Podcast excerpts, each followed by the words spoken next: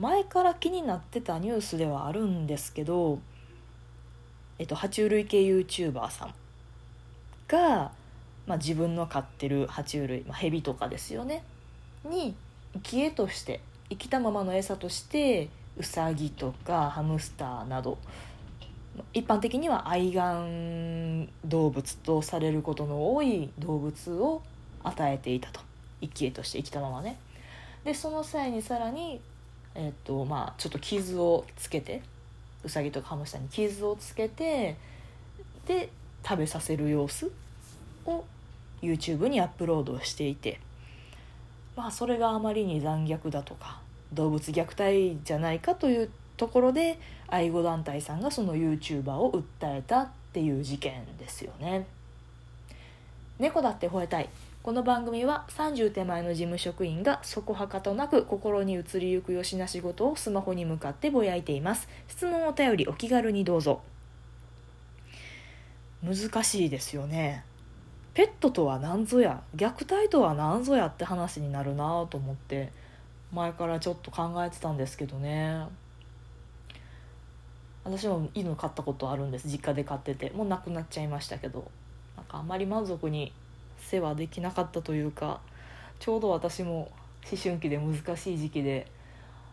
なんかお父さんにばっかり懐いてましたね。まあまあそんな思い出もふと思い出しながらなんですけど虐待っての定義って調べてみたんですよ。でえっとまあその傷つけないとか、まあ、きあまあ、傷つけることね。だから虐待は傷つけることとか苦痛を与えること苦痛って何なんでしょうね。人間は苦痛を感じたら苦痛だ痛いって言われますけど動物言えないからね。どこまでどんな風に苦痛を感じてるかわからないですけどね。とかあとね適切な環境を与えないこと世話をしないことも虐待にあたるんですよ。であの今回の事件自体はその YouTuber さんの動画の作り方がねその愛玩系の動物ウサギ哺乳類ハムスター？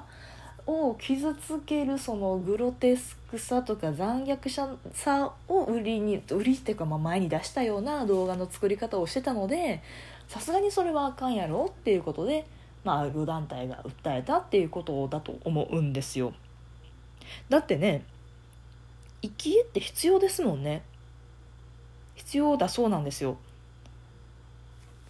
あのー、まあ私は爬虫類を飼育したことは全然ないのでわからないんですけどコメントであったんですけど生き餌しか食べない個体もあるんですって。あのねそのねネズミとかでももう処理された状態でペット用ペットの餌用で売られててとかあると思うんですけどそうじゃなくて本当に生きてる状態のものじゃないとこう食欲が湧かないというかね。食べない蛇さんなりなんなりっていうのが言えるそうなんですよ。なので生き与えないと今度はそのね爬虫類側というか蛇側が死んでしまうわけでそれはそれで虐待なわけでなので必要な生き餌っていうのはやっぱりあるよねっていうのは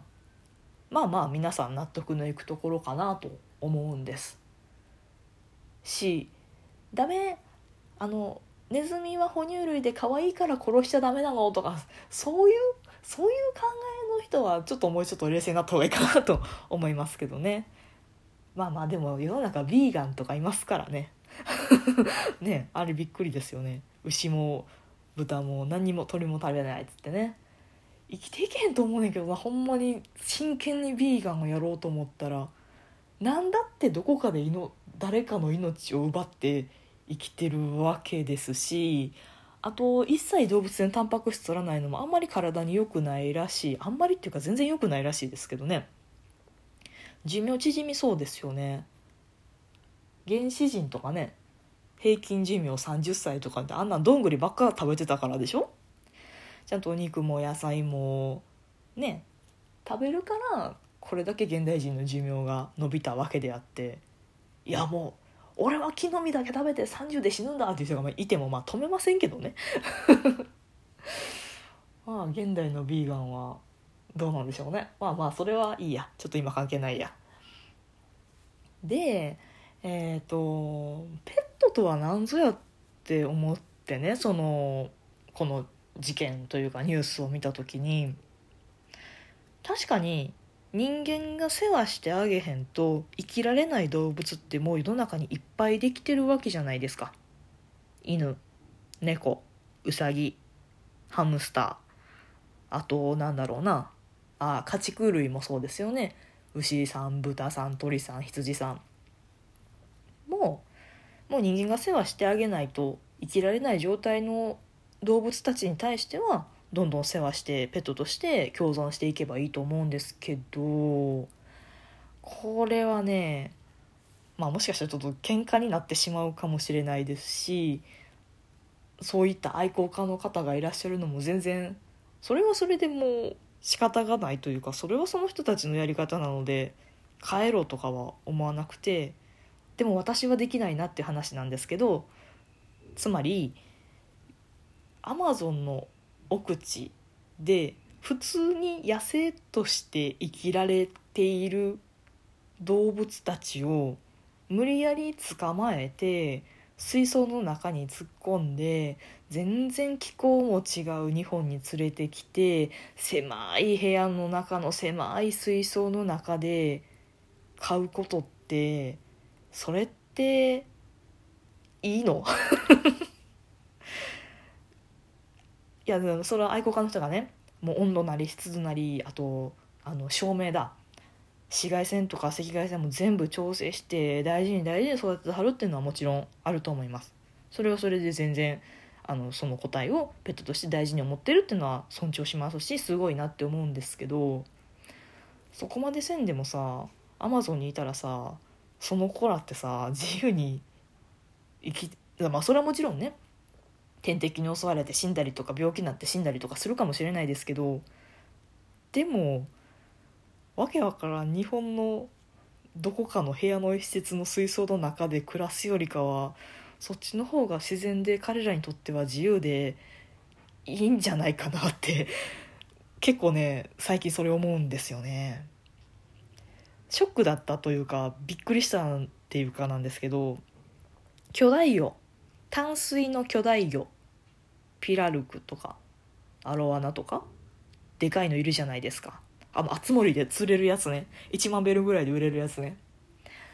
あれをまあ愛好家の人たちは皮張るわけですよね。水槽に入れて。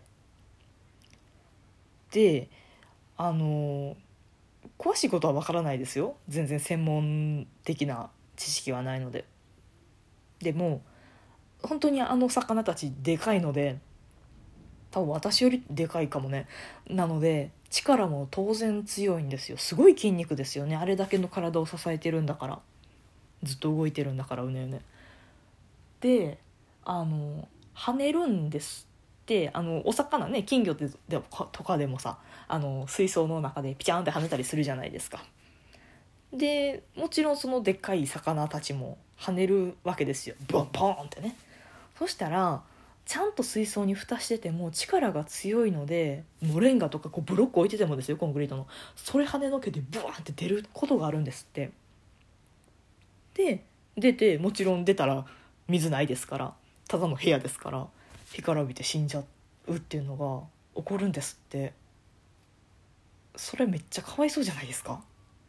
なんかどんな生きよりも何よりもなんか家畜よりもなんかすごい虚しくてかわいそうな話じゃないですか。いや泳げたい焼きくんやんとかね。すげえあのブラックなツッコミができるんですけど。あのね海に戻れるわけじゃなくてそのそのでかいピラルクさんは死んじゃうわけですよそのまま。ね普通に生まれてたらアマゾンの広いでっかい川の底で悠々と泳いでいた。であろう自由な魚であっただろう彼彼女が狭い水槽から飛び出して挙句死んでしまうって。なんかすごいもうなんか最近で感じる中ではかなりの悲しみを覚えたんですよね。全然魚とか好きじゃないんですけどね。ここまで言っといて。でもねあの話を聞いたのがすごいショックで野生で生きられる動物でに対してはあんまりこうペット化するとかしない方がいいんじゃないかなってあの思う昨今であります。あでもあれですよ。あの動物園とか別ですよ。ちゃんと保護して研究して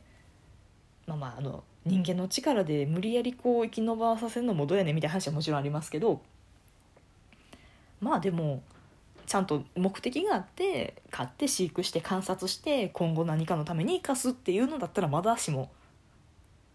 だからねそれこそペットは犬猫犬猫ハムスターウサギは人間の力を借りて生きるし家畜も人間が育ててきちんとその肉なり命を頂いて我々が生きていくしってあるけどピラルクはさ ピラルクは何のために連れてこられて何のために生まれて何のために水槽脱出して死んでしまったんだろうね。いやマジで悲しい。わかります？あの愛好家の人を責めるつもりは全然ないですけどね。ただ命って何だろう？ペットって何だろう？って考える昨今です。悲しい気持ちになったらごめんなさい。あのなんか美味しいものでもこの後食べましょう。はいお疲れ様でした。また聞いてください。バイバイ。